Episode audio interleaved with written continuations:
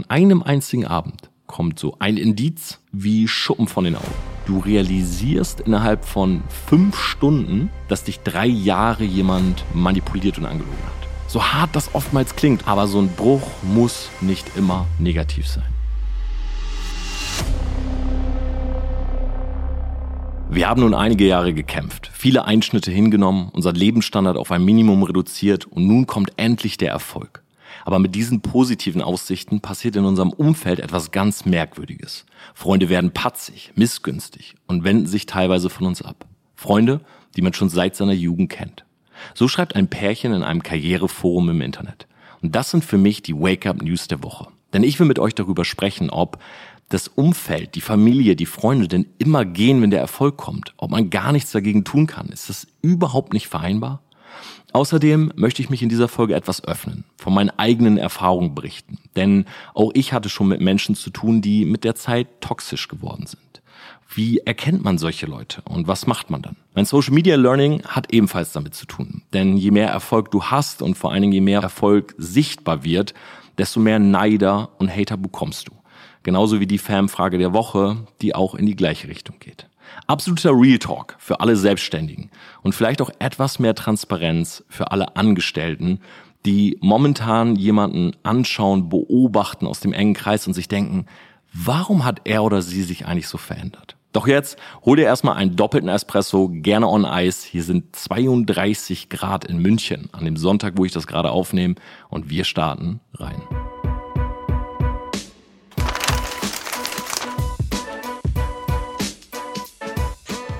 Weiter heißt es in dem Forum. Teilweise wird klar gesagt, dass man keine beruflichen Themen besprechen möchte. Teilweise wird auch so getan, als sei alles okay, aber man merkt unterschwellig so eine passive Aggressivität. Dann kommen so Sätze wie, sucht euch mal einen richtigen Job oder, naja, ist auch alles nicht euer Verdienst.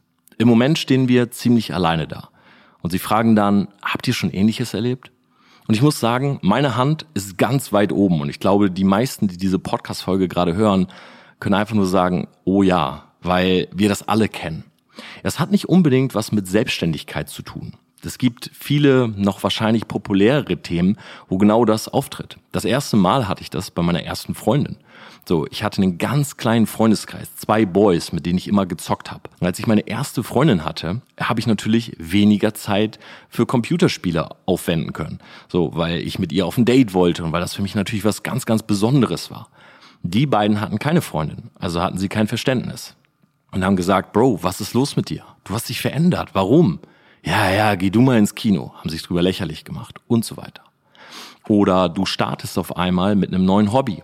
Willst dich vielleicht gesund ernähren, willst Sport machen. Sagst Nein zu Fast Food, zu irgendwas Süßen.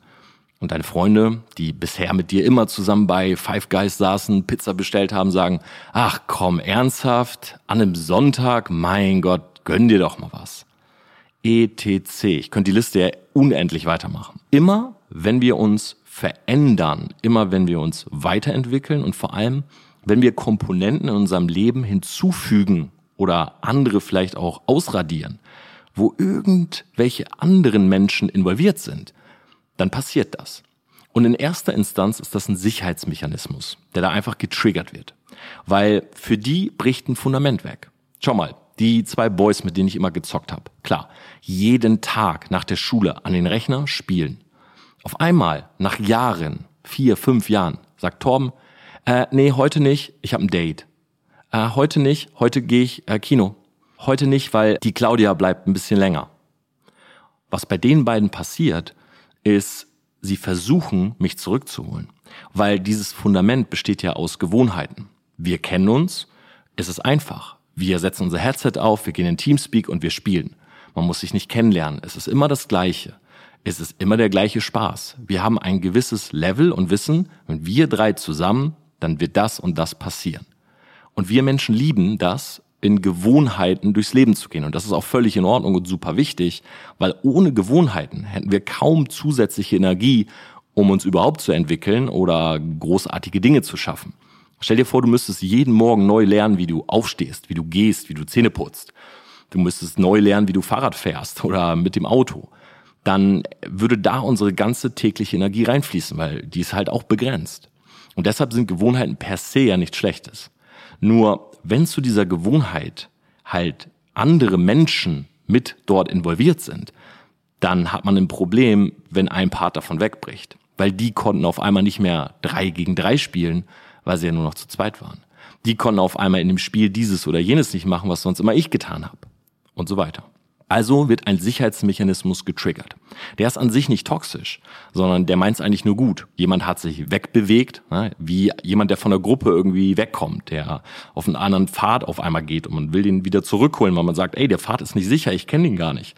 Ja, die Boys haben gedacht, ey, keine Ahnung, was passiert mit, mit Torben so. Jetzt hat er da eine Frau, ist das gut für ihn? Wussten sie ja nicht. Also versucht man zurückzuholen. Wenn das dann aber nicht funktioniert, dann ist man frustriert aufgrund von zwei Dingen. Erstens, weil man es nicht geschafft hat. Das ist so, wow, wir konnten den Kollegen, wir konnten die Freundin nicht retten. Wir konnten sie nicht wieder zurück in die Gewohnheit, in die Komfortzone holen. Und zweitens, weil wir Veränderung eben an sich oft als schlecht ansehen, weil es einfach anders ist, out of comfort zone, mehr Energieaufwand. Und dann sucht man natürlich die Schuld. Und wo ist die Schuld? Bei mir ganz klar.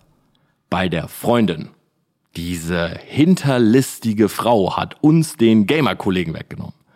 Oder eben bei dem neuen Business. Ja, seit er selbstständig ist, die haben ihm irgendwas erzählt und jetzt ist er ein anderer Mensch. Oder bei dem neuen Hobby.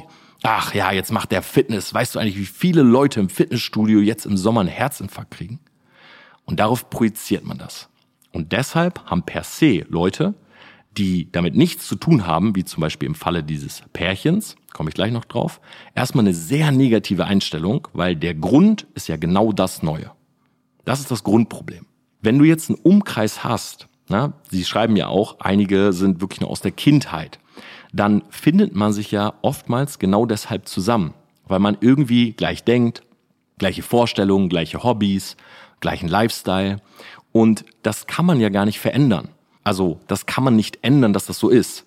Weil, schau mal, zum Beispiel ich bin früher der Computersuchti gewesen. So, dann bin ich zur Uni gegangen und von jetzt auf gleich habe ich aufgehört mit dem Spielen. Das wusste ich aber ja mit elf, zwölf Jahren nicht, dass ich mit 21 auf einmal den Stecker ziehe und sage, ab jetzt spiele ich nie wieder.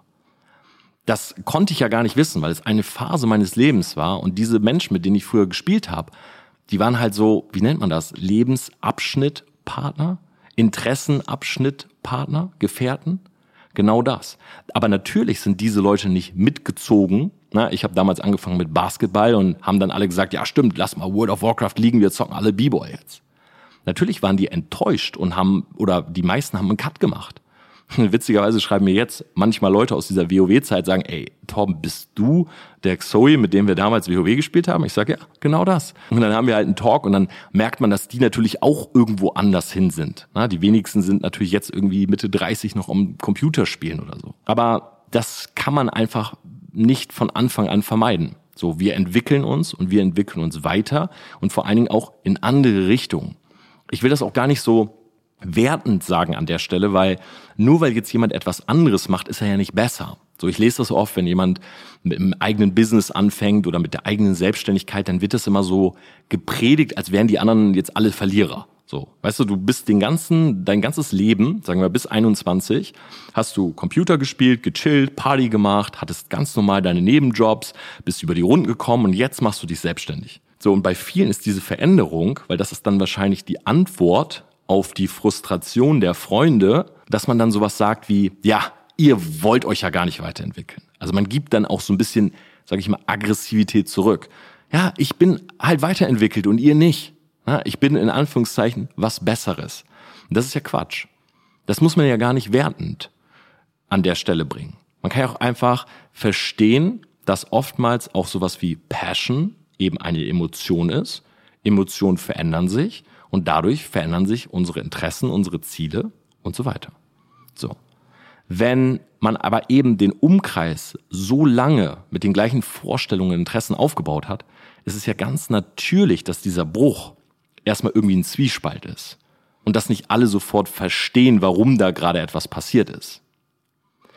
Das andere Problem, was da aber jetzt hinzukommt, ist folgendes. Es gibt immer so diese plumpen Sprüche zeig mir deine Freunde und ich sag dir, wie viel du verdienst. Oder sag, zeig mir deinen Umkreis und ich sag mir, welchen Lifestyle du später haben wirst. Das ist, glaube ich, zu simpel, um das einfach zu unterstreichen und zu sagen, genau so ist es.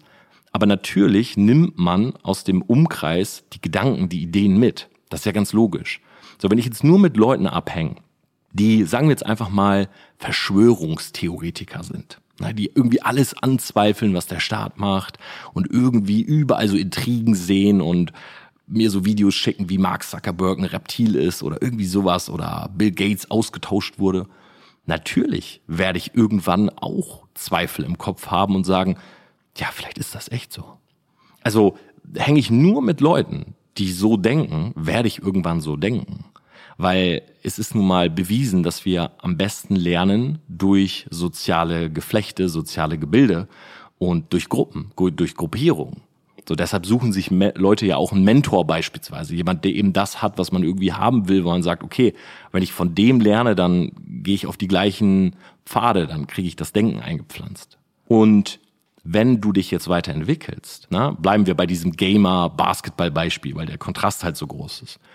Und ich trotzdem immer noch mit den Leuten was machen würde, die game, also mal davon abgesehen, dass die halt spielen und ich das Spiel gar nicht auf dem Rechner hätte. Also ich wäre einfach so im Teamspeak und wäre einfach so dabei und würde gar nicht verstehen, worum es da gerade geht. Oder könnte gar nichts irgendwie machen. Aber ich würde ja automatisch in meinem Kopf die ganze Zeit über Computerspiele nachdenken, anstatt über Basketball und das neue Leben, was ich haben will. Das heißt, dieser Bruch ist oftmals halt auch notwendig, weil dein Umkreis im besten Fall zumindest ähnlich denken sollte wie du. Jetzt entsteht aber, wenn man sich das mal anguckt, gerade auch so auf Social Media, so ganz viel so ein 9 to 5 versus eigenes Business. So, das ist die 9 to 5 Leute, die finden ein eigenes Business und Selbstständigkeit, die finden das peinlich, unangenehm, Sekte, das stimmt alles nicht, Scam, Betrug. Oder viele von denen. Und viele Selbstständige gucken auf die 9-to-5-Leute, also die Angestellten, ne, von 9 Uhr morgens bis 5 Uhr arbeiten, ganz normaler 8-Stunden-Tag. Die gucken auf die und sagen, ah, wir sind was Besseres. Ihr habt ja gar keine Ziele im Leben. Und ich glaube, so ist es nicht. Es ist nicht schwarz-weiß. Weil 9 to 5 ist ein Modell, ich kenne viele, die da in diesem Modell drinne sind und die trotzdem ähnlich denken wie ich, was einfach zu einem bestimmten Lifestyle und Ziel führt. Na, 9 to 5 heißt übrigens auch nicht, man verdient wenig Geld oder so. Es gibt, glaube ich, overall in Deutschland mehr Leute, die in einem Angestelltenverhältnis sind oder der durchschnittliche Lohn im Angestelltenverhältnis ist, glaube ich, höher als der durchschnittliche Lohn oder Gehalt, was sich beispielsweise ein Unternehmer hier auszahlt. Na, das heißt, das ist halt ein anderes Modell einfach. So, aber versuchen wir es trotzdem mal so ein bisschen runterzubrechen. Wer sich für ein Angestelltenverhältnis entscheidet, ich spreche jetzt aber nur für 90 Prozent, weil es gibt Ausnahmen. Na, sowas wie Managerposition, das ist für mich eher so ein Hybrid aus Selbstständigkeit oder auch so provisionsbasierte Geschichten und so. Aber 90 Prozent der Leute, na, an der Kasse arbeiten, Zahnarzthelferin und so weiter, die entscheiden sich halt, ihr Leben zu trennen. Also so ein, so ein Cut zu setzen. Das heißt, man geht zur Arbeit und man hat Gehalt XY, man geht aus der Arbeit raus und im besten Fall hat man dann einen anderen oder einen anderen Part noch vom Tag. So um 5 Uhr nach Hause, Fitnessstudio fertig machen, Freizeit, mit Leuten treffen, Hobby, vielleicht, wer letzte Folge gehört hat, sich noch was eigenes aufbauen und so weiter. Aber du hast nicht diesen Kopffick von der Arbeit, weil im besten Fall hat das dein Chef oder demjenigen, der oder der, ist das weiblich und männlich? Man muss ja immer aufpassen jetzt. Egal, ihr wisst, was ich meine. Der die Firma gehört. So. Das ist eigentlich der Sinn und Zweck. Oder das ist halt so ein bisschen dieses Modell. Und ich kenne viele, die leben damit super gut. Die haben halt auch ein Wochenende. Ne? Samstag, Sonntag, vielleicht Samstag noch arbeiten bis 14 Uhr und dann ist Cut. Wer sich selbstständig macht, der hat einen ganz anderen Lifestyle. Weil, und das ist jetzt ein Punkt, der ist mir neulich auch wieder klar geworden. Gerade heute ist Selbstständigkeit nicht mehr ein Ziel. Also oftmals startet man mit einem Ziel, zum Beispiel eine Zahl. Ja, ich will Millionär sein oder finanziell frei oder so. So, das hat man irgendwie so im Kopf oder man sieht vielleicht so eine Villa und das Traumauto. Na, sagen wir mal, du siehst so eine Villa und du siehst irgendwie so ein, weiß nicht, so ein AMG, du siehst einen Pool oder du siehst eine Million auf deinem Konto und du startest. Und jetzt bist du in dieser Selbstständigkeit und baust dir was auf. So, fängst an, hast eine eigene Firma, Startup, du kämpfst, kämpfst, kämpfst. Du hast nicht den Cut, weil Entrepreneur bedeutet übersetzt so viel wie dauerhafter Problemlöser. So, während andere Leute um 5 Uhr ausstempeln, jetzt mal so ganz pragmatisch, und einfach ins Schwimmbad gehen, sitzt du immer noch am Schreibtisch. Weil es sind immer mehr Probleme. Und du siehst, je größer du wirst, desto größer werden die Probleme. Und das ist automatisch schwierig zu vereinbaren. So, ich kann aus meiner Erfahrung berichten, regelmäßig, Samstag, Sonntag, sehr viele Nachrichten von Leuten, die ein Angestelltenverhältnis haben und mir so etwas schreiben wie, komm zum See, komm raus, lass uns was machen. Hey, du bist ja nur am Arbeiten. Das Ding ist, ja, bei mir zum Beispiel ist der Sonntag wahrscheinlich, oder der Sonntag und der Montag sind die vollsten Tage. Bei anderen ist der Sonntag der absolute Relax Day und der Montag ist noch so ein Day, wo man so relaxed hat am Sonntag, dass man oft so ein bisschen reinschlurft. So, da geht's erst Dienstag richtig los mit Energie. Und deshalb ist dann natürlich so ein Konflikt. So, und das kann ne, auch nach dieser Theorie, die ich da jetzt gerade so ein bisschen aufgestellt habe, Thema Sicherheitsmechanismus, äh, Grundproblematik, wegbewegen von, von der gleichen Ebene, das kann dazu führen, dass Leute auf einmal beleidigend werden. Ich habe erst heute eine Nachricht bekommen, ah, du bist langweilig. Und ich denke mir so, hm, ja, ich weiß, warum du das jetzt gerade schreibst, weil du bist Montag bis Freitag am Arbeiten und du hast mich heute um 14 Uhr gefragt, ob wir was machen wollen und da kann ich nun mal nicht, weil ich zum Beispiel YouTube-Video fertig mache, Podcast, ich plane meine Woche, ich löse irgendwelche Probleme mit einem Anwalt und so weiter. Und ich verstehe, warum du schreibst, aber ich glaube, du hast es nicht durchdacht. Genauso wie wenn ich Montag um 11 Uhr eine Story mache bei Instagram und den Leuten poste, wie lange ich geschlafen habe, weil mein Aura-Ring sagt, du hast mal wieder sechseinhalb Stunden gepennt. Und da steht, Torben hat heute geschlafen bis 10.20 Uhr. Dann schreiben mir aber oftmals die 9-to-5-Leute, oh, so ein Leben hätte ich auch gerne. Und es sind die gleichen, die aber am Sonntag um 14 Uhr noch meinten, ich wäre ein Langweiler weil die halt um am Sonntag um 14 Uhr am See chillten, während ich hier gearbeitet habe. Und am Montag sitzen die aber in der Arbeit, während ich noch am Auspennen bin. Und das ist halt ein Konflikt an sich. Und da sehe ich tatsächlich auch oft Probleme, wenn man nicht offen dafür ist oder sich eine Toxik halt entwickeln kann. Ich komme gleich dazu. Das heißt, automatisch sind das jetzt zwei verschiedene Modelle. So. Beim Selbstständigen kommt aber noch was dazu. Und das ist das, was ich unbedingt mit euch teilen wollte. Du hast am Anfang so eine Idee von dem, was du willst. Wie gesagt, bei mir zum Beispiel war das mal Millionär zu werden. Was auch immer das bedeutete, wusste ich damals selber gar nicht.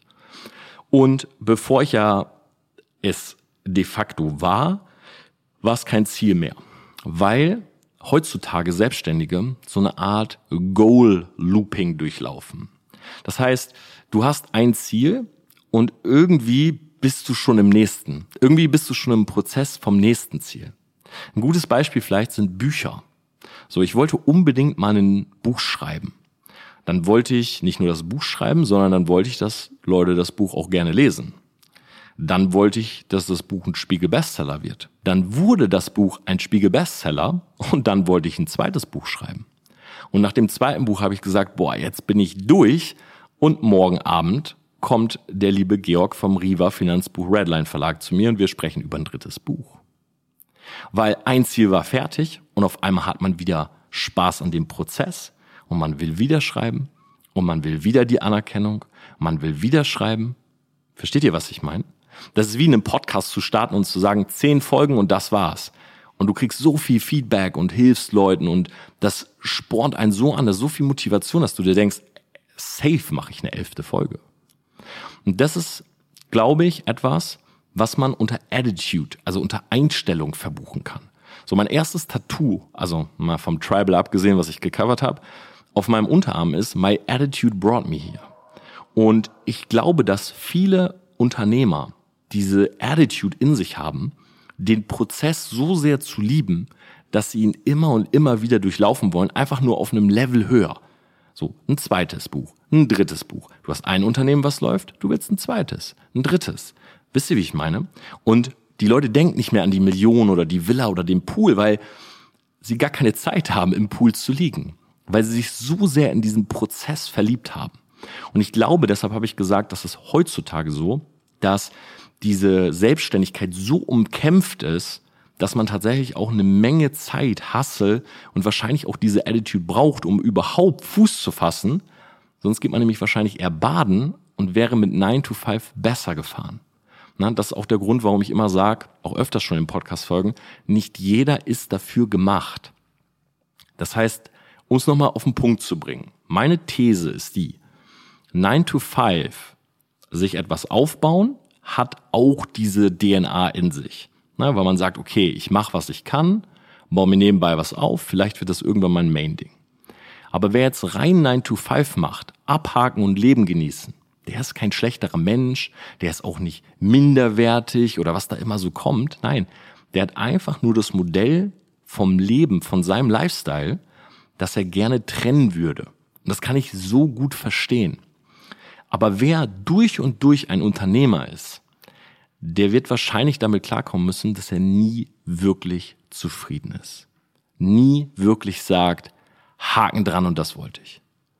Und so hart das jetzt auch klingt, aber wenn Leute dadurch, dass sie merken oder du dich verändert hast und jetzt hast du diese DNA, die auf einmal nach draußen kommt und jemand anders ist aber dieser Typ, der cutten will, so Arbeit abhaken, Hauptsache erledigt, vier, vier Minus durchgekommen, ich möchte mein Leben genießen, dann kann das eben schnell toxisch werden und dann musst du dich von diesen Leuten auch trennen.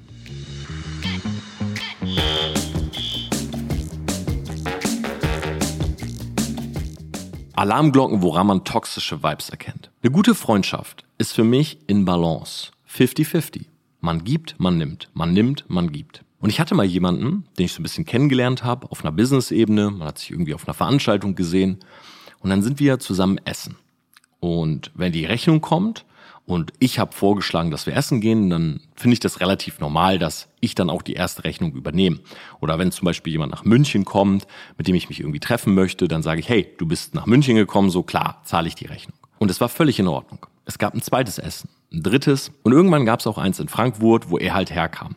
Und er hat jedes Mal, als der Kellner kam mit der Rechnung, aufs Handy geguckt, weggeguckt. Also er hat nie diese Anstalten gemacht, dass er auch mal zahlen würde. Und ich habe das dann bezahlt, ich glaube dreimal, bis ich dann zu ihm meinte, du, ähm, ich muss es jetzt einfach mal auf den Tisch bringen, dieses Thema, weil irgendwie ist das in meinem Kopf.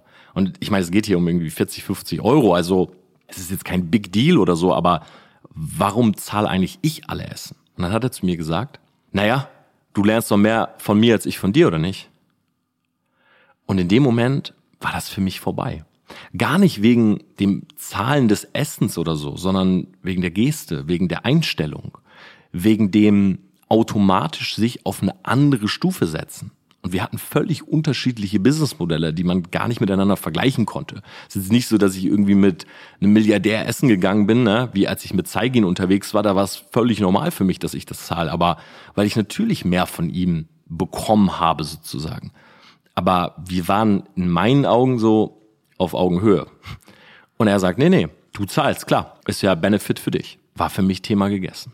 Der erste Punkt ist also diese Balance. So, ist es so, dass die eine Person das Gefühl hat, sie ist auf einer anderen Ebene und deshalb müsste sie andere Dinge nicht tun oder es wäre völlig normal, dass man für diese Person irgendwie mehr macht, dann geht das schon in so eine Richtung. Das zweite ist, hinter dem Rücken über einreden.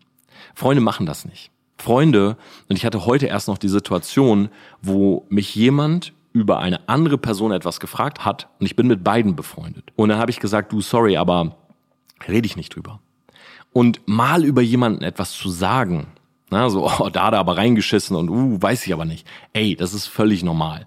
Na, das ist, man sitzt irgendwie in so einer Gemeinschaft, in so einer Community, mal irgendwie ein Spruch oder das muss auch nicht direkt toxisch sein. Na, man kann auch mal über jemanden lachen, so. Ich sag auch mal, wenn ich, weiß ich nicht, mit Chris zusammensitze, ey, Matthias gestern, ne, der, was weiß ich, und dann kommt halt irgendwas. Der hat das und das gemacht oder so. Aber wenn man merkt, dass gezielt hinter deinem Rücken über dich gesprochen wird und vielleicht sogar Gerüchte gestreut und so weiter und man will dich damit schlecht machen, dann ist es ein sehr klares Zeichen, dass da toxische Vibes sind. Genauso wie der dritte Punkt. Wenn jemand das Gefühl hat, immer im Mittelpunkt stehen zu müssen. Also klar, es gibt verschiedene Persönlichkeitstypen. Und es gibt den Protagonisten, es gibt die Person, die sehr extrovertiert ist, den Delfin, um im Toby Beck Modell zu sprechen. Der will natürlich in die Mitte, so. Oder sie will in die Mitte. Und das ist, das hat nichts mit Toxic zu tun. Aber wenn du merkst, dass innerhalb einer Freundschaft alles immer nach der Pfeife von dem einen tanzt und tendenziell alle anderen aber darunter leiden, so, er geht irgendwie in eine neue Gruppe rein, ist mit drei Kollegen da und sagt, ey, der ist ein Loser, der ist so und der ist so und ey, ich bin eigentlich hier wirklich so die Nummer eins. Hi. Dann ist das etwas, was natürlich nicht irgendwie fruchtbar sein kann, um was aufzubauen.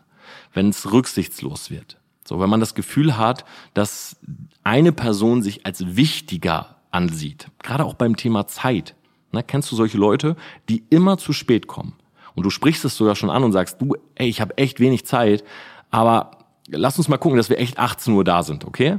Und die Person kommt um 18.30 Uhr und sagt, ey, was geht? Na, hast dich schon hingesetzt oder hast, äh, hast schon einen Tisch klar gemacht für uns?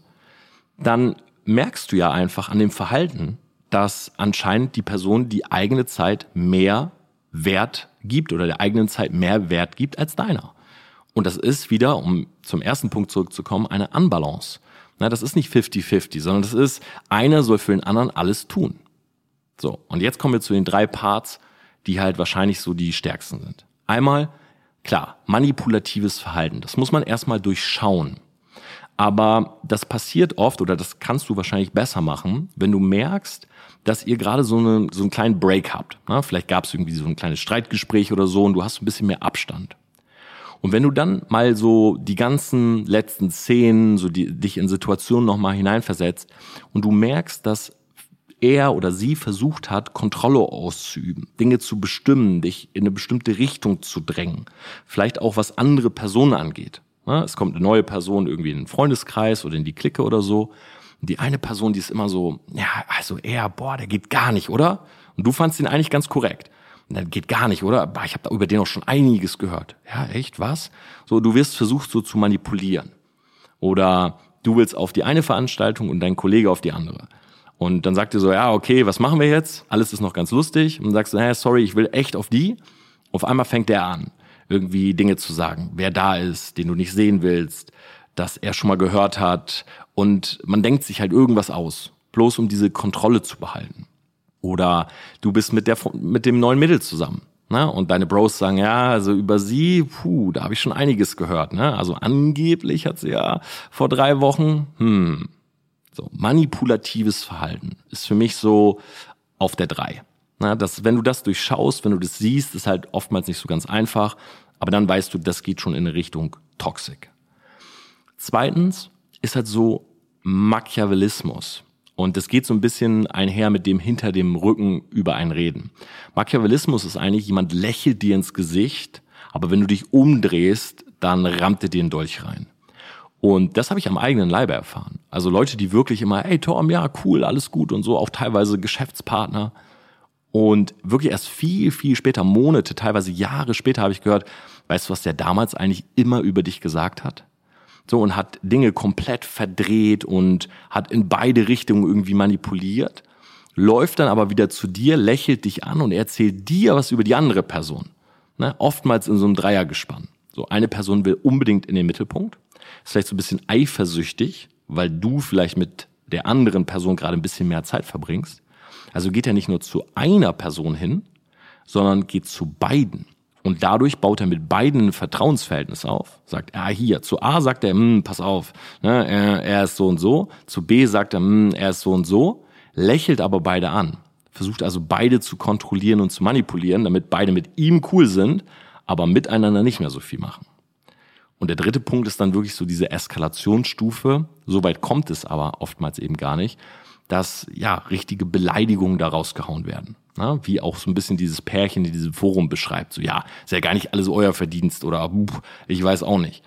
Das habe ich damals auch gehabt. Ja, viele Leute aus meinem Studium, die dann sowas gesagt haben wie, ja, also was Torben da macht, hm, ich glaube, es ist auch nicht alles so koscher. Und witzigerweise, ich habe das tatsächlich selber mal in einem Forum gelesen.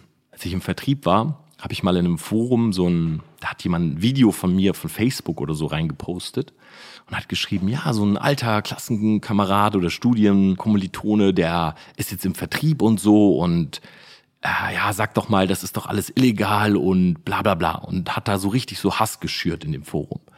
Und ich habe das, ich weiß gar nicht mehr warum oder aus Zufall gesehen, weil ich war in dem Forum eigentlich gar nicht aktiv. Ich glaube, weil ich mich einfach mal gegoogelt habe oder irgendwie so. Und aufgrund des Nicknames in diesem Forum wusste ich dann, wer das ist. Und das war tatsächlich einer meiner engsten Freunde damals. Wo ich mir so dachte, hey, du hast meine Nummer, du hast, du kannst mich anrufen, du kannst zu mir kommen, du kannst alles tun, aber in einem fremden Forum mich diffamieren. Warum?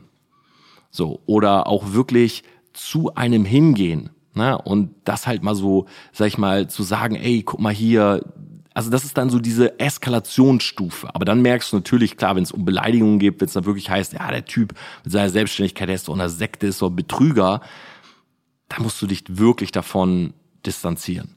So, ne, wenn diese, ich fasse nochmal kurz zusammen, so diese Balance, so hinter dem Rücken reden, die Person will immer im Mittelpunkt sein, Eifersucht ist auch so ein großer Punkt, rücksichtslos, ne, eigene Werte, Zeit mehr schätzen, sich auf einer anderen Ebene sehen, dann wirklich so manipulatives Verhalten, schwierig zu durchschauen. Vielleicht mache ich da mal eine komplette Folge drüber, weil tatsächlich habe ich sowas auch am eigenen Leibe erfahren. So, mich hat selber mal jemand über mehrere Jahre manipuliert und ich wollte es einfach nicht sehen und hatte dann wirklich so diesen Moment, also ich weiß noch ganz genau, wie es war, so an einem Abend, Sie müssen euch vorstellen, eine Freundschaft, die drei Jahre hält und wirklich so sehr, sehr gute Freunde, drei Jahre. Also schon ein bisschen länger her. Ähm, und an einem Abend, an einem einzigen Abend, kommt so ein Indiz, zwei, drei und beim vierten wie Schuppen von den Augen. Also wirklich so dieses, du realisierst innerhalb von, sagen wir mal, fünf Stunden, dass dich drei Jahre jemand manipuliert und angelogen hat. Fand ich ultra krass. Also werde ich nie vergessen, so dieser, dieser Moment, das zu realisieren. Aber das passiert. Weil man in der Freundschaft ja auch nicht immer so diesen Abstand hat und von außen das so super nüchtern und rational betrachtet, sondern Freundschaft hat ja eben auch was von fallen lassen, genießen, Schwerelosigkeit. Das ist ja der Grund, warum toxic oder toxische Vibes manchmal so von heute auf morgen kommen und man gar nicht weiß, was man tun soll. So nach dem Motto, ey, wo, wo kam das denn jetzt her? Wow, warum ist er denn jetzt so toxisch? Warum ist sie denn jetzt so aber vielleicht war er oder sie es schon die ganze Zeit, aber du hast es eben nicht gesehen.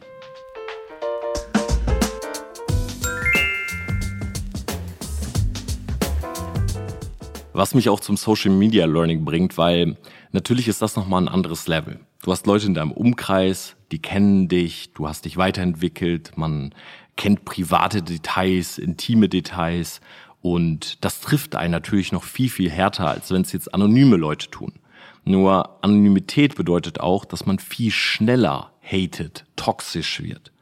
Und um das vielleicht vorwegzunehmen, Hate, also ein Hate-Kommentar, egal in welcher Branche du bist, wenn da jemand schreibt, du bist scheiße, du bist hässlich, ich mag dich nicht, oder egal was, glaub mir, diese Person sitzt zu Hause und hätte gerne genau den Content Piece gepostet, den du gepostet hast. Weil gehatet wird immer von unten nach oben. Es gibt keinen Hater irgendwo, der ein besseres Leben hat als du, der gehatet wird. Weil niemand, dem es gut geht, der sich mit sich selber wohlfühlt, guckt sich Videos lange an, die er nicht mag, die ihm nicht gefallen und vor allen Dingen bewertet diese dann auch noch auf einer persönlichen Ebene. Ne, Hate ist was anderes als konstruktive Kritik. Wenn jemand sagt, hey, dein Ton ist zu leise oder mir wird's gefallen, wenn du mal über das und das sprichst oder tu mir einen Gefallen, mach doch das und das vielleicht nicht, weil das hat irgendwie das Video kaputt gemacht. Das ist was völlig anderes. Da will dir jemand helfen zu wachsen und will seine eigene User Experience verbessern. Aber, und da ruft jemand draußen. Aber wenn jemand kommt und sagt, du bist ein Wichser, ich hasse dich, dann ist diese Person mit sich selber gerade sehr, sehr unzufrieden. Und das kommt oftmals aus der Kindheit.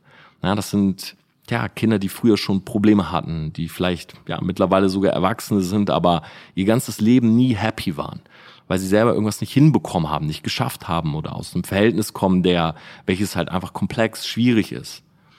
Und das will ich einfach nur vorweg gesagt haben. Nur ganz klar, je mehr du zeigst, je erfolgreicher du wirst, desto mehr Hater werden kommen. Und wenn du ins Internet gehst, auf Social Media Videos machst, gerade bei YouTube, wo Leute zu 99 Prozent ja nicht mehr ihren richtigen Namen benutzen, wie zum Beispiel bei Insta oder so. Da werden ständig irgendwelche Trolle kommen. Na, bei mir stehen Kommentare und drunter, die haben nichts mit dem Video zu tun oder irgendwas. Die sind purer Hass. Diese Leute haben auch nicht das Video gesehen.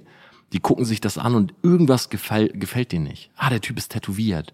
Ich mag seine Haare nicht. Ich mag seine Hautfarbe nicht. Ich mag seine Shirts nicht. Ich mag dieses nicht, jenes nicht. Also so, so, so viele Gründe.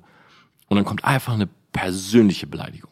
So, das ist, das ist Hate und Troll. So, dafür brauchst du diese Zero-Fucks-Einstellung. So, kein Hater hat ein besseres Leben, also weg damit. Aber dann gibt's noch welche, die beschäftigen sich schon mehr mit dir. So, weil sie vielleicht im gleichen Segment sind, vielleicht sind es Konkurrenten, vielleicht wollen sie von dir auch etwas lernen, aber sie haben ein bisschen zu viel Ego, um das zuzugeben. Und das ist etwas, was ich auch sehr oft erlebt habe. Die Leute gucken zu, zum Beispiel die kompletten Videos und suchen den Fehler. Die nehmen sich den Content, die benutzen den auch, natürlich ohne irgendwie eine Quelle anzugeben, einen Namen oder so. Und die suchen trotzdem den Fehler. Ich hatte mal bei YouTube folgendes. Ich mache ein Video und dann schreibt jemand unten drunter, ja, also diese scheiß Soundeffekte alle drei Sekunden, die kannst du auch weglassen. Die machen dein Video auch nicht besser. Ja, als wäre das Video jetzt absoluter Trash. Das ist ein Video gewesen, das hat 170.000 Views, glaube ich, bekommen. Also so schlecht kam es gar nicht an. Das Witzige war, dass die gleiche Person einen Tag später ein Video gepostet hat mit den genau gleichen Inhalten. Und jetzt kommt's. Er selber hat circa alle drei Sekunden einen Soundeffekt benutzt. Das heißt, diese Menschen, und das würde ich schon als toxisch sehen, weil da geht jemand hin, hat das gleiche Thema wie du, klaut das alles, postet es selber, versucht dich aber schlecht zu machen, obwohl du die Quelle bist. Und das ist schon etwas, was sehr, sehr oft vorkommt. Das heißt, obwohl, ja, im realen Leben trifft einen das natürlich stärker, aber auf Social Media passiert es viel, viel häufiger. Und ich hatte dann auch schon, dass Menschen im realen Leben, aber wirklich sehr selten, zu mir gekommen sind. Und ich erinnere mich noch an so eine Fitness-Story, äh, wo ich im, im Gym war, also ich habe meine Übungen gemacht und kam so ein Dude zu mir und meinte so, ja, du machst doch Videos. So, und ey, ich freue mich immer, wenn mich Leute ansprechen oder auch wenn Leute sprechen wollen oder ey, vielleicht auch sogar ähm, diskutieren oder so, ne? Alles cool. Aber der kam so zu mir, während ich so meine Übung mache und sagt, ah, du machst doch Videos so. Und ja, ich bin so am Bankdrücken so, ich gerade irgendwie fertig, ich sag ja, ja. So, weil ich fand es in dem Moment irgendwie so unpassend so, weil ich halt gerade irgendwie so mitten in den Übungen war. Ja, und dann fängt er an, setzt sich mir so gegenüber und wollte mir dann irgendwas erzählen. Ja, was mir nicht gefällt ist, hm, hier, du redest immer so von oben herab und ja, du erklärst dann auch immer so viel zu schnell, ich verstehe das nicht. Und ich habe wirklich so zwei, drei Mal ganz normal geantwortet, haben das versucht als konstruktive Kritik zu nehmen. Aber es kam, es wurde immer, also je mehr ich sozusagen da saß und genickt habe und gesagt habe, hey, ich verstehe, was du meinst, so ja, hm, hm, hm, und auch versucht habe zu erklären, warum, na, YouTube, die Sprache ist halt ein bisschen schneller, hm. aber je mehr Argumente ich gebracht habe, desto weniger hatte er und desto mehr ist er auf eine persönliche Schiene gegangen. Ja, und außerdem, äh, du trägst auch immer Markenklamotten und hm, hm, hm. Und du hast so richtig gemerkt, diese Person verändert gerade so ein bisschen diesen Vibe und diesen Duktus von dieser Konversation, weil sie mit Argumenten nicht klarkommt. So konstruktive Kritik, alles cool. Argument dagegen oder Erklärung, kein Verständnis. Einmal, zweimal, dreimal, persönliche Ebene. dann habe ich nach fünf Minuten gesagt, du, sei mir nicht böse, ich möchte jetzt hier einfach weiter trainieren. Wenn dir die Videos nicht gefallen, einfach nicht gucken. So, die Person bleibt da sitzen. So, ich mache ganz normal meine Übung, schwalt mich weiter zu. Ich Übung wieder fertig, guck ihn wieder an, er redet, redet, redet. Ich sag, du, wie gesagt, für mich ist die Konversation beendet. Weil hier wird gerade auf so eine persönliche Ebene gegangen. Ne, ich weiß gar nicht mehr genau, was der gesagt hat, aber ja, und außerdem hast du mal mit dem geworben und oh, ich hoffe, der weiß das. Also der wurde dann auf einmal richtig patzig. Ich dachte so, was kommt als nächstes? Haust du mir da einen rein oder was ist jetzt eigentlich hier los gerade? Und das ist halt toxisches Verhalten, was aber über Social Media passieren kann.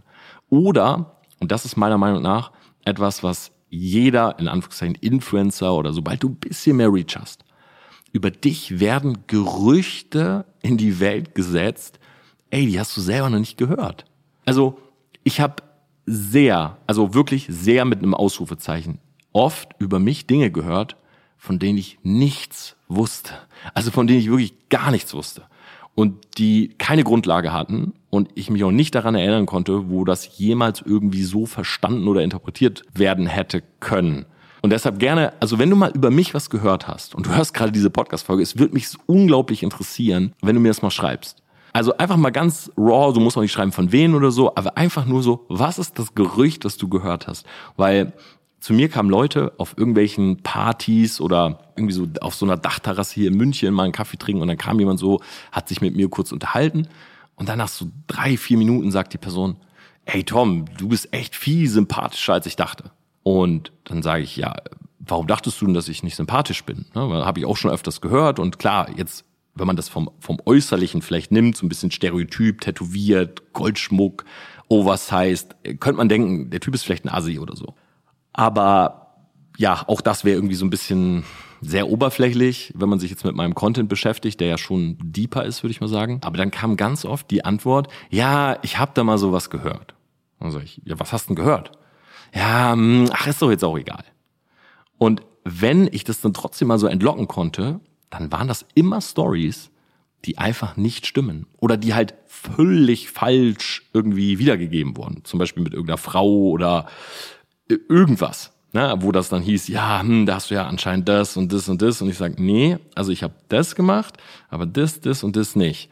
Und äh, nicht, dass man sich in dem Moment jetzt rechtfertigen müsse, aber du merkst halt, wie Leute einfach, wenn sie selber nicht damit so happy sind, damit klarkommen, wenn du dich irgendwie wegbewegst oder hey, sie wären vielleicht selber gern so, wie einfach anfangen, irgendwas zu erzählen, um Leute von dir wegzuholen. Und das fand ich schon krass. Deshalb gerne mal schreiben.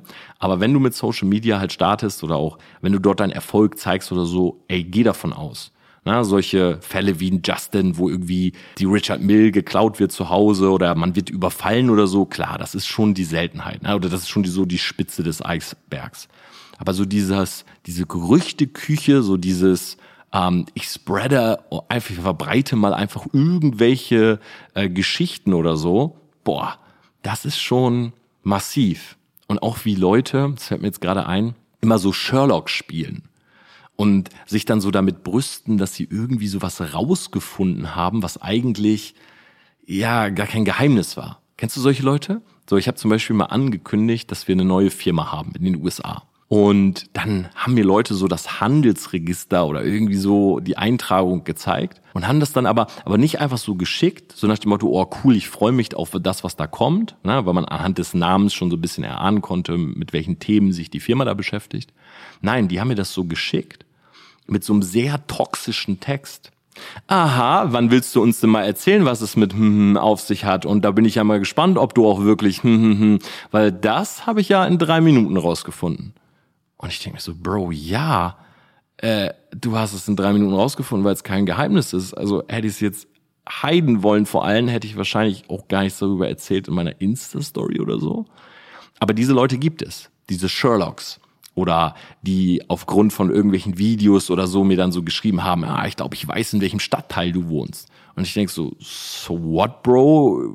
Was heißt das jetzt? So, muss ich jetzt Schutzgeld zahlen oder was ist los? Also seit wann war das jetzt das Geheimnis, was ich hüten wollte? Und das machen Leute, um dich zu triggern, ne? um dich so ein bisschen anzuheizen. So.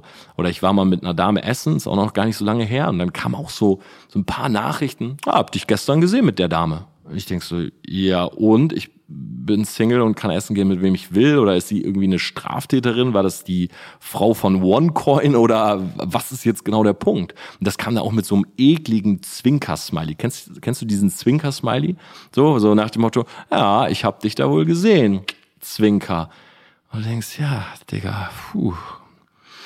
Vielleicht wärst du selber mal mit einer Dame lieber essen gegangen.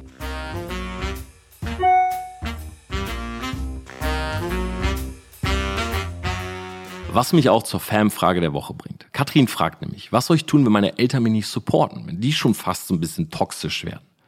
Kurz zu ihr. Sie ist bereits ausgezogen, 20 Jahre alt, hat eine eigene Wohnung, Studium begonnen, sich selbstständig gemacht, fühlt die Selbstständigkeit jetzt mehr als das Studium und die Eltern haben eine Pistole auf sie und sagen, wenn du das machst, dann brauchst du von uns nichts mehr erwarten. Und ich sage, Katrin, lass uns die Hände reichen, das ist meine Geschichte.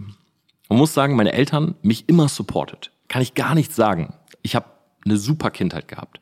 So, meine Eltern hatten nicht so viel Zeit, aber weil sie nicht so viel Zeit hatten, haben sie jedes Hobby von mir supportet. Ich habe ganz früher mal Gitarre gespielt. Ich hatte zwei Gitarren zu Hause. Ich habe viel Computer gespielt. Ey, meine Eltern haben mich sogar ein halbes Jahr aus der Schule rausgenommen, damit ich diesen Traum leben konnte, Pro-Gamer zu sein. Meine Eltern sind mit mir zum Schulpsychologen, meine Ma, und hat dem Schulpsychologen gesagt, pass mal auf, wenn mein Sohn keine Mappen macht, dann hat das schon Gründe. So, also meine Ma hat mich immer verteidigt und alles war cool, super anti-autoritär.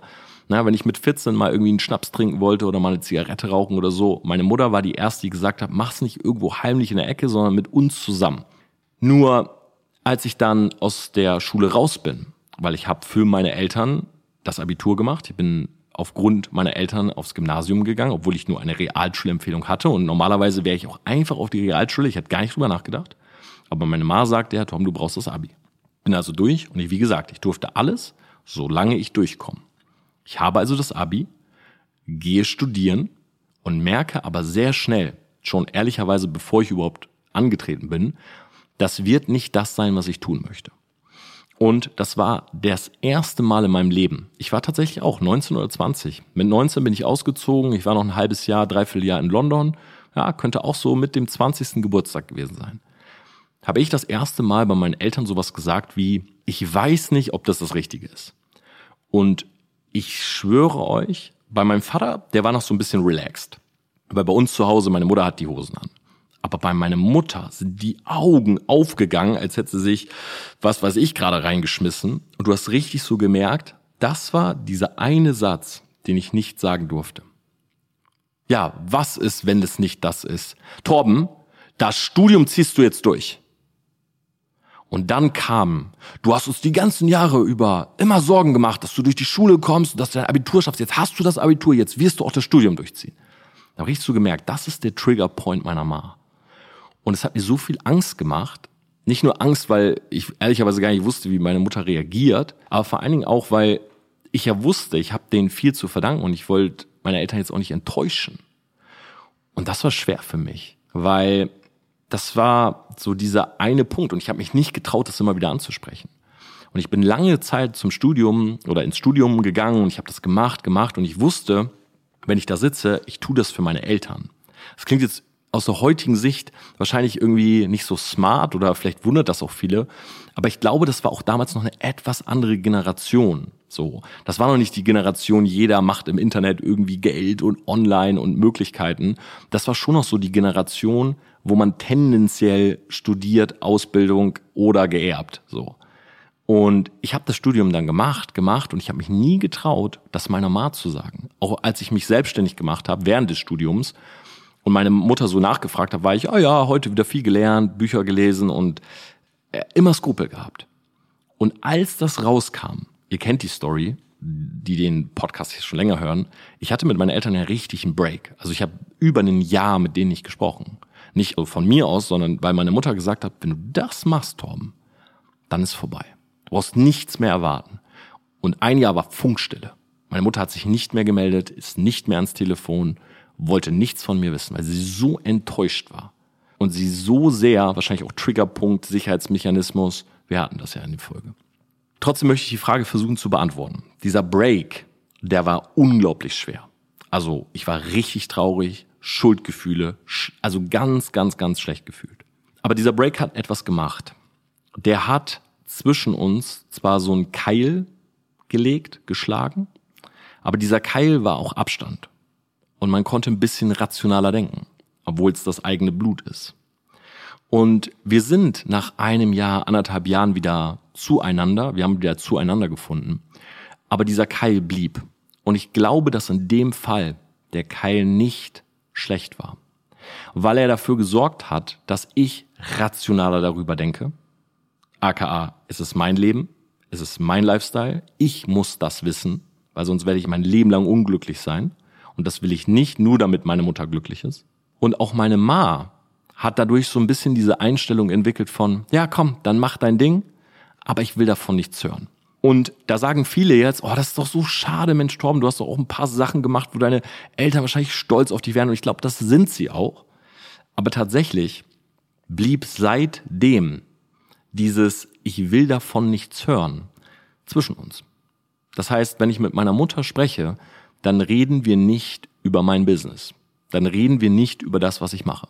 Sie hat früher noch öfters sowas gesagt wie, ja, Papa hat deinen Podcast gehört, aber auch das hat irgendwann aufgehört. Auch das war dann, man hat gemerkt, wenn das zu sehr Thema wurde, dann, und ich glaube, vielleicht hat sie das auch verletzt dann wieder oder an früher erinnert. Und deshalb blieb dieser Keil und damit können wir ganz gut leben. Und ich glaube, wenn die Generationen und die Gewohnheiten, die Denkmuster der Generation zu weit auseinander sind, was vielleicht bei dir jetzt gerade bei deinen Großeltern so ist, dann kann es sein, dass es sogar besser ist, mal einen Cut zu machen oder einen Keil dazwischen zu lassen.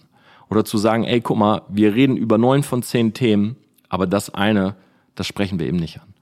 Und bei mir hat das sehr viel geholfen, weil ich konnte mich lösen, auch das Ausziehen, eigene Wohnung, selbstständig sein, selbstständig denken, Denkmuster hinterfragen, ne? vielleicht auch mal so Gedankenblöcke aufzuarbeiten und zu sehen, nee, das ist gar nicht so. Ne? Ich denke immer an den Satz meiner Oma, die gesagt hat, die USA ist gefährlich. Ja, Oma, aber ich will trotzdem hin und heute ist Los Angeles meine Lieblingsstadt. Und ich denke, es ist ab einem bestimmten Zeitpunkt ähnlich wie, ey, das Vögelchen das Nest verlässt in Ordnung, wenn man bestimmte Themen eben nicht mehr mit seinen Eltern bespricht. Oder wenn dieser Keil da ist. Das kommt halt voll drauf an, das kann man überhaupt nicht pauschalisieren. Generation Denkweise. So, wenn deine Eltern Unternehmer sind, dann denken die ja vielleicht genauso wie du. Oder vielleicht kommt der Keil sogar, weil du eben eher 9 to 5 willst und deine Eltern sind Unternehmer. Also es geht ja auch in die Richtung, dass die sich so denken, ey, was macht unser Sohn, unsere Tochter da eigentlich? Aber mir hat es sehr viel geholfen, mich zu lösen nicht mehr jeden Tag bei meinen Eltern zu sein, jeden Tag zu sprechen, weil ich glaube, nur wenn du dein gewohntes Umfeld und dein Umkreis halt auch mal in Anführungszeichen zurücklässt, ist bestimmte Entwicklung möglich. Sonst würde ich heute noch maximal nach Spanien, Griechenland, Türkei fliegen. Ja, sonst würde ich heute Lehrer sein an einer Schule für Germanistik, Kunst, Philosophie als Drittfach. Na, dann wäre ich heute noch in Oldenburg, Niedersachsen, nah bei meinen Eltern, und ich glaube, dass mit dem, was ich jetzt tue, ich mich einfach wohler fühle. Und das ist meine Antwort darauf. So hart das oftmals klingt, und ich weiß, aber so ein Bruch oder so ein Keil muss nicht immer negativ sein. Und ich glaube, das große Stichwort da ist vor allen Dingen Kompromisse finden. In dem Sinne, ich hoffe, diese Podcast-Folge hat dir gefallen. Ich hoffe, ich konnte so ein bisschen auch von mir erzählen, transparent. Und schreib mir gerne Feedback. Ja, ich freue mich, wenn wir die 1000 Bewertungen bei Spotify jetzt vielleicht geknackt haben. Schreib mir auch gerne unten bei iTunes mal rein, wie findest du so den neuen Aufbau der Folgen, so ein bisschen strukturierter, aber trotzdem ein komplettes Thema. Und ansonsten freue ich mich natürlich alle, die bei unserem Branding Workshop in München mit am Start sind. Das wird unglaublich nice wieder. Und wir hören uns nächste Woche Mittwoch wieder zu den Wake Up News.